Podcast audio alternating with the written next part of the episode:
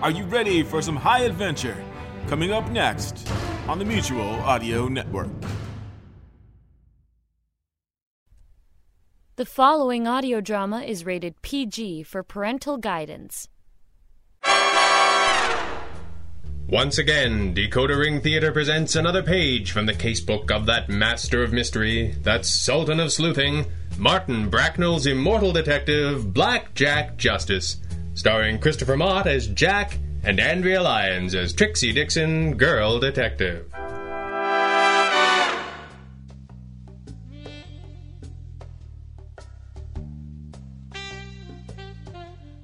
They say that it is possible to have entirely too much of a good thing, my friends, and on this subject I feel fairly confident in my lifetime of research and am prepared to come out strongly in support of said old saw.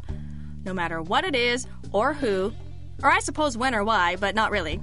Uh, Regardless, there comes a tipping point with anything where having more of it ceases to be a good thing. Now, here we enter into some important qualifiers, namely just what constitutes a good thing at least for purposes of this idiom. For a standpoint of basic health, any whiskey, even excellent whiskey, is not really a good thing, so much as it is a depressant poison. This I know to be true. However, I also know that no whiskey, being the amount that had before me as this ribald little tale of adventure began, is frequently a bad thing. Whereas Miss Dixon's seldom mentioned exercise routine, which is a good thing in that it keeps me long and lean and cat like and entirely desirable to a wide range of deeply undesirable men, is also not a really good thing so much as a necessary evil. So it is safe to say that our cliche du jour speaks not of the body but of the heart, my friends. And how often has that thing been wrong? Or perhaps the mind. There is nothing either good nor bad, but thinking makes it so. And so that which was once thought good wears out its welcome. A giddy thrill becomes comfortable, becomes boring, becomes kicked out my door with little or no notice. It's all a rich pageant, ain't it? All of this is slightly beside the point, my friends, even if the cumulative effect does bring to mind mental pictures of a certain well toned girl detective wearing her lacy unmentionables and pitching an empty whiskey bottle at the back of somebody's head. Oh, don't pretend you weren't. I know it's the reason you keep coming back. No, none of this really matters. You can't have too much of a good thing. But with the thing that walked through the door and flopped in our client chair on this particular Wednesday, I had more than enough before I even saw him. I have a problem. Oh, hello, Freddy. Hiya, Jackie. I have a problem. Coffee, Fred? You see, well, i- if you're having some, When am I not having some? it's an interesting point. I have a problem. Where are you going? Who, me? No, not you, her. Oh, hello, Miss Trixie. Hello, Freddy. Goodbye, Freddy. You're going? I am, in fact, going. But I have a problem. That, my peach pitch, shall go down in history as a breathtaking feat of understatement. Thank you. You see, No, I don't see Freddy, and I don't want to, so I'm not going to. but I have this problem. Yes, and in the whole entire history of our association, Frederick, since the day cruel fate threw us together, almost all of the stupidest things that have happened to me have followed hard upon your uttering those four little words. I have a problem. I have a problem with your problems, Fred. They are problematic for me. Can I just say something? Knock yourself out. Where are you going? Ah, the original question that launched a thousand quips. yes, I'll go to lunch. it's 9:15. I'll get my hair done. it's pouring with rain. I'll walk the the dog. dog is comatose. If he weren't so gassy, I'd swear he was dead. A two brute. I So where are you going? could shoot myself. You'd ruin your hat. I could just take it in the leg, shoot myself in the foot, and stay out of action. It'd leave a scar. It would, wouldn't it? Yeah. So, Fred, Who, me? I hear you have a problem. Well, yeah, actually. Why don't you tell us all about it? Here's your coffee. Gee, thanks. You guys are swell. We sure are. Spill. Well, see, my cousin Herman is in town. Herman Hawthorne? Yes. Okay. You all right? Fine. Provisionally so, but fine. Cousin Herman is fine. Cousin Herman is not fine. Cousin Herman is in town. This is the encyclopedia salesman cousin. No, Jackie, that's Cousin Sherman. Sherman and Herman? Losing it? No, I'll just fix myself a little. Oh, never mind me. You boys just. Yeah. Sherman isn't also in town, is he? Cousin Sherman has been an honest businessman for 20 years, Jackie. Ah, the black sheep of the family. yeah, we don't talk about him much. I understand. Where was I? I don't think we had progressed much beyond Cousin Herman and the fact that he was in town. Right.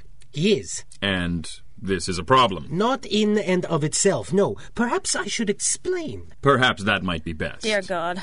A little over a year ago, my great uncle Leopold passed away. God rest his soul. You remember great uncle Leopold? Little man. Looked like he was made out of pipe cleaners and leather. That's the one. Then I do, in fact, remember great Uncle Leopold. All of us Hawthorns have had varying degrees of success in our own individual fields. All of it illegal. Well, that is to say. Well, yes, actually, but just between us friends. Forget I said anything then. That's awful nice of you, Miss Trixie. But great Uncle Leopold was the master, the greatest Hawthorne ever. High praise indeed. When he retired, he was sitting on a nest egg so big it would. um, Do something that only a very big egg could do. Yes, I almost had it. Hatch a pterodactyl. Yeah, that's a good one. Can I use that? You like it, it's yours. Thanks, Jackie. When great Uncle Leopold died, he was. I get it, thanks. How does Herman Hawthorne enter into this? What? The source of your problem, and worse, the reason for your visit. Well, I. Trixie, you know that if you don't let Freddy tell the story in order, he loses his place. Ah, Christmas. Fred? So, great Uncle Leopold dies. Last year, about this time, give or take, and the whole Hawthorne clan assembles in town. They come from all over. They even came in from the coast. Which coast? Exactly. Okay. You know what? Never mind. Carry on. They came in for the funeral. Funeral? No, Jackie. They came in for the reading of his will. How silly of me. The reading of the will in such a case is a delicate matter. Officially, great Uncle Leopold had no income and had not done for many years. It is just possible that were the extent of his fortune to be revealed in a legal document, it might provoke some questions as to just where these holdings might have originated from. And how much income tax might be owing on them. In a nutshell, so obviously, great Uncle Leopold had thought of this and elected to spare the family such deeply unwanted scrutiny. And also the deeply unwanted inheritance tax. You know, it is just possible. And so his will consisted of him passing along certain small personal effects and telling folks exactly what percentage of his estate he wished them to have, without giving any exact amounts, or for that matter, the location of his fortune. Oh dear. His will just said that whoever could discover the location of his fortune would be his true heir and the leader of the Hawthorne clan. And no one was able to claim this honor. No one would be stupid enough to claim this honor, Jackie. If you did, you'd have to split the fortune with everybody, just like great Uncle Leopold said. But his true heir, Since he had proven himself to be great Uncle Leopold's true heir, could just keep quiet and keep the whole shebang for himself. right. We followed each other around for weeks, trying to figure out who had the line on the swag. But it turned out nobody did. Eh, None of us knew. N- none of us could guess. And none of you could work together because each of you was aiming to keep the goodies for yourself. Well, in a nutshell, I suppose that is accurate. And where, during all of this, was Cousin Herman? Upstate. Ah, Am I missing something? Upstate where? Herman Hawthorne was not merely upstate, he was also a guest of it. Ah, Jailbird, huh? He just finished a stretch for armed robbery for sticking up a Chinese laundry with a coat hanger. How'd he manage that? It was never made quite clear to me. Herman is the only Hawthorne that hasn't tried his hand at finding that treasure, and I aim to have him followed, just in case he proves to be the true heir to great Uncle Leopold. We get thirty-nine ninety-five a day, Well, see, I was thinking. plus expenses. I have here an annotated list of favors promised dating back to 1948. 20%. What? A finder's fee. 20% of funds recovered in the pursuit of King Leopold's mines. 20%? Uh, that could be, uh, that could be a lot of clams. That's the friends and family rate. The usual finder's fee is 30. Um, I was thinking maybe a straight fee, like maybe thirty nine ninety five a day plus expenses. plus expenses. We'll need 3 days in advance. I'll draw up a contract. And that, dear friends, is how we set upon our mighty quest. No joke. Of all the things a private detective almost never gets to do, the treasure hunt is probably number two on the list, right after solve a big murder case. But But here we had one all right. There were, of course, complications. For starters, we didn't know what the treasure was, where it was, or how to find it. Our big plan was to stick in the shadows and hope that we were led to it by another Hawthorne so naturally cunning that he assumed the proprietors of a laundromat did not know what a coat hanger looked like.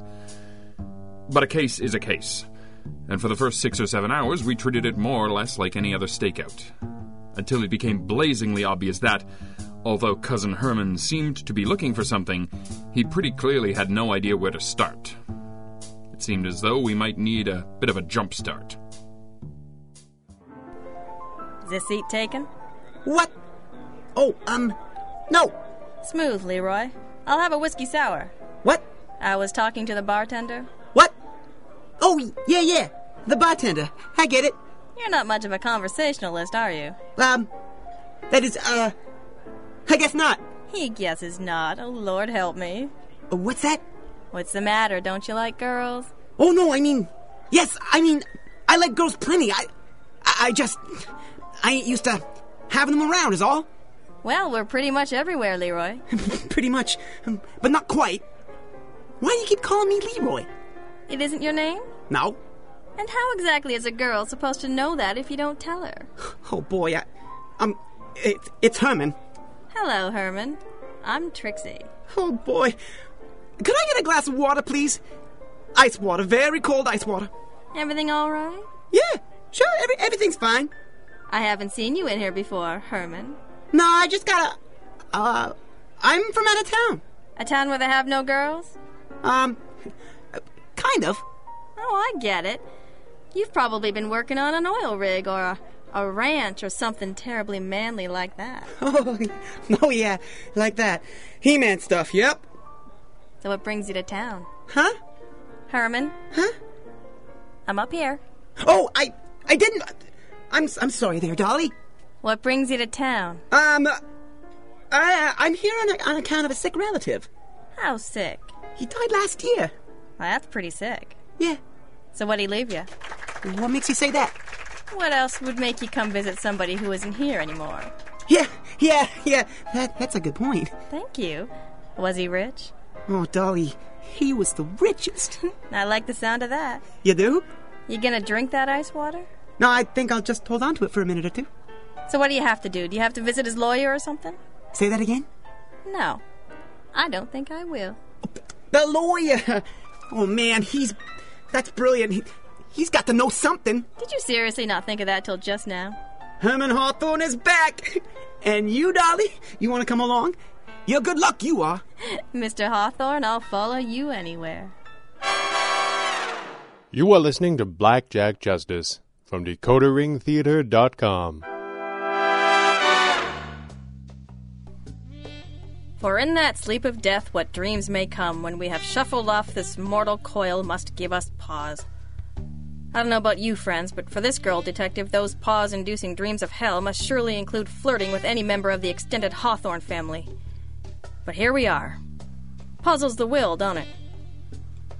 I'm afraid, Mr. Hawthorne, that I am not at all certain of the reason for your call. Well, you was my great uncle's lawyer, wasn't you, Mr. Porter? Leo Hawthorne has been gone more than a year. There's very little that I can tell you.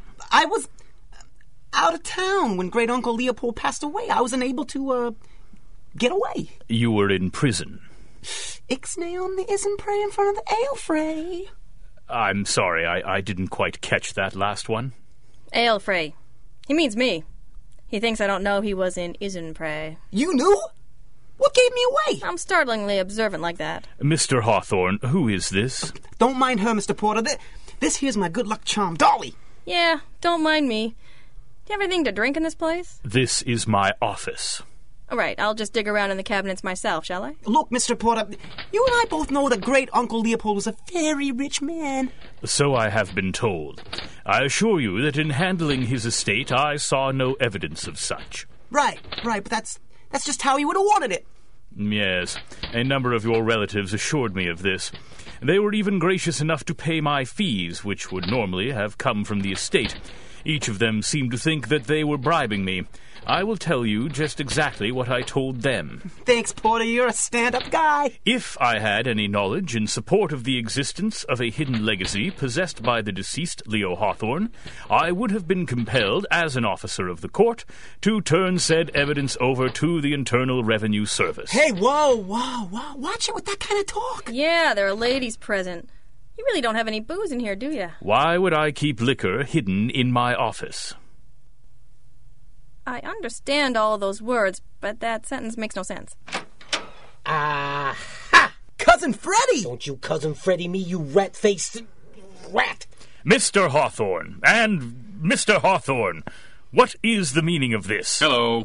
You're useless, you know that? Completely useless. It has been observed by some. And you, Porter, don't you think that you're off the hook? Dolly, do you know these people? Dolly, we didn't interrupt cozy time, did we? Exactly what, pray tell, am I supposed to be on the hook for? I gave you a perfectly good payoff for the inside skinny on Great Uncle Leopold's hidden swag, and you gave me spit. Is this your idea of following at a discreet distance? He was enraged. I couldn't stop him. Also, I was listening to the ball game and didn't notice him get out of the car. Following? Cousin Freddy, was you having me followed? Of all the knife. The If least you could have intend to done- imply that I was in some way bound to offer Then I you shot you. exclusive Cousin Freddy. information. Thank you for your kind attention. You put a hole in my ceiling. Put a hole in you if you don't shut up. Isn't there something on the second floor? Is there? A dance studio? I don't hear dancing. This is part of what concerns me. They're closed on Tuesdays. And Arthur Murray lives to fight another day. You want to deal with this so we can go? There's no booze here. Right. Cousin Herman, your cousin Freddy thought you might just have an inside line on the whereabouts of your Uncle Leopold's treasure trove, and that you might be greedy enough not to share. Given your family history, can we not agree that he was paying you some kind of twisted compliment when he decided to have you followed? I guess he kind of was. And Frederick, is it not just possible that you have acted in a somewhat hasty fashion, and that perhaps, working together with Cousin Herman, you just might still manage to bilk the rest of your family tree out of their acorns? I guess we could. Well, if you think that. Oh, I can't stay mad at you. That's lovely. Uh, now, since you each stole the other's wallet during that hug, perhaps you can trade back and we'll join forces and move on. You little scamp. A fella's got to keep in practice, you know. Mr. Porter, Oh, God, am I still here? so it would appear. Mr. Hawthorne of the first part apparently thought that it was probable that you were about to release certain information to Mr. Hawthorne of the second part, to which Mr. Hawthorne of the first part feels himself entitled by right of earlier payment. Is this, in fact, the case? I hate you. I'm not the one that was making nice with Freddy's identical cousin. Don't remind me. I'll have to wash my imagination twice. Freddy, is Dolly your girl? Three times. Mr. I'm sorry, I didn't catch your name. Merriweather. Eustace P. Merriweather. Mr. Merriweather, as I explained to Frederick Hawthorne and a number of his clansmen at the time of the reading of the will, their great uncle Leopold left no estate from which I could draw my fee. The money he paid me was simply a partial reimbursement for my services. So why did you take the job? I was Leopold Hawthorne's lawyer for many years. Someone always paid the bill. I see.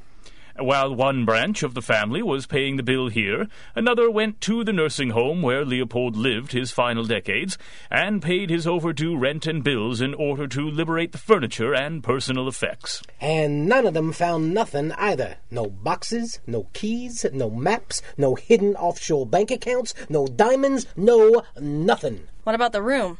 What? The money wasn't with the lawyer and it wasn't in the goodies. Maybe it was still in the room. Maybe it still is. The room? We lived there for years. It- It could be hidden in the room. Ah, See that, Dolly? You is good luck.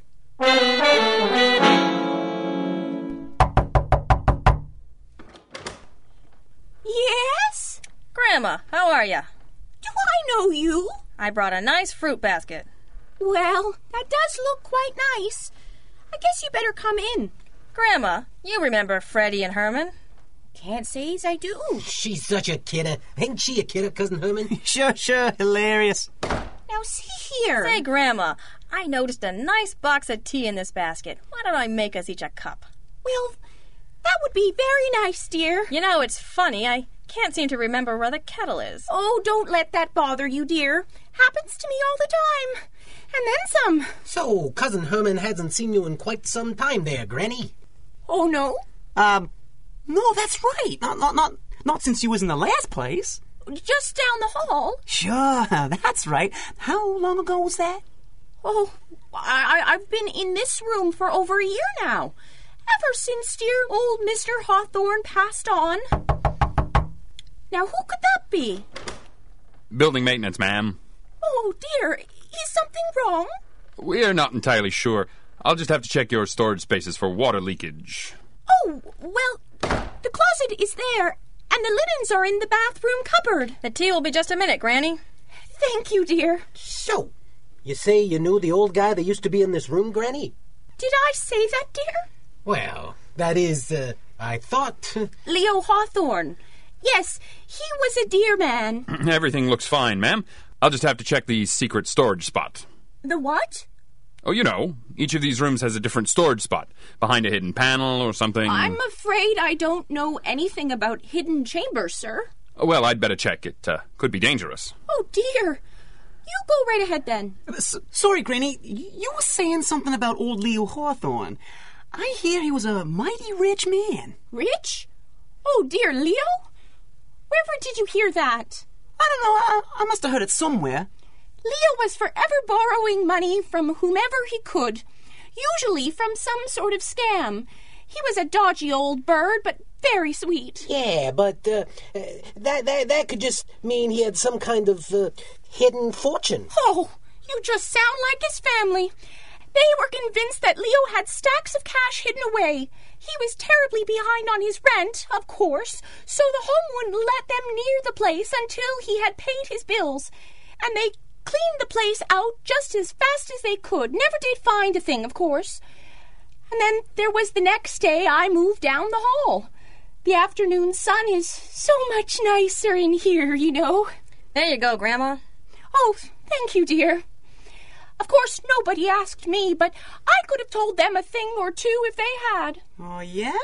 Tell me, Hmm. Tell both of us. Well, and this is just between us, of course, but Leo somehow had his extended family convinced that he had some enormous fortune squirreled away untouchable. And because they all wanted to curry favor with him, they were forever taking him out, paying his bills, getting him out of one scrape or another, and as far as I could tell, he'd never had any money in his life. But that didn't discourage his family. I asked him about it one day, and he just winked and said, It is a far, far better thing to be thought rich than to be rich, dear Mabel. And that is something that my true heir will one day realize. Never quite knew what he meant by that. oh boy, You said it. Well, looks like you're one of the lucky ones, ma'am. Everything's fine. I'll just be going. yeah, I gots to go as well. Me too. That is. Me too. Oh, dear. Are you going too, dear? I'm afraid so, Grandma. Gotta pick up little Billy. We'll see you soon. Suckers. And so it was that the twin heirs to the Hawthorne family fortune made their way sadly from the field of triumph. Technically, they were now the heads of their clan, a clan that had recently been proven to be a bunch of overweight, greasy haired chumps. Well, chumps anyway. The rest was really just an observation of my own. And while the police radio continued to chatter with requests for information leading to the capture of Eustace P. Merriweather and his associate Dolly, the Hawthorne boys said their goodbyes, with Cousin Herman leaving for Points West. Because there was such a thing as too much of a good thing, and when it came to the Hawthorns, we all agreed that two was too many. Blackjack Justice, episode 50, Two is Too Many, was written and directed by Greg Taylor and starred Christopher Mott and Andrea Lyons, with additional voices supplied by Peter Nichol, Stephen Burley, Michael Booth, and Julie Florio. This recording and the story, characters, and situations depicted within are the property of their author and creator and protected by copyright. Until next time, remember DecoderRingTheater.com is your address to adventure.